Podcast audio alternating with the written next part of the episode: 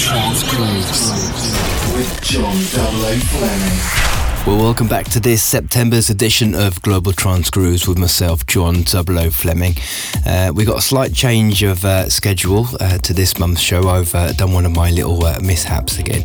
Uh, I was enjoying, I was enjoying my mix so much, um, I forgot to stop and break it up into different sections for the radio show.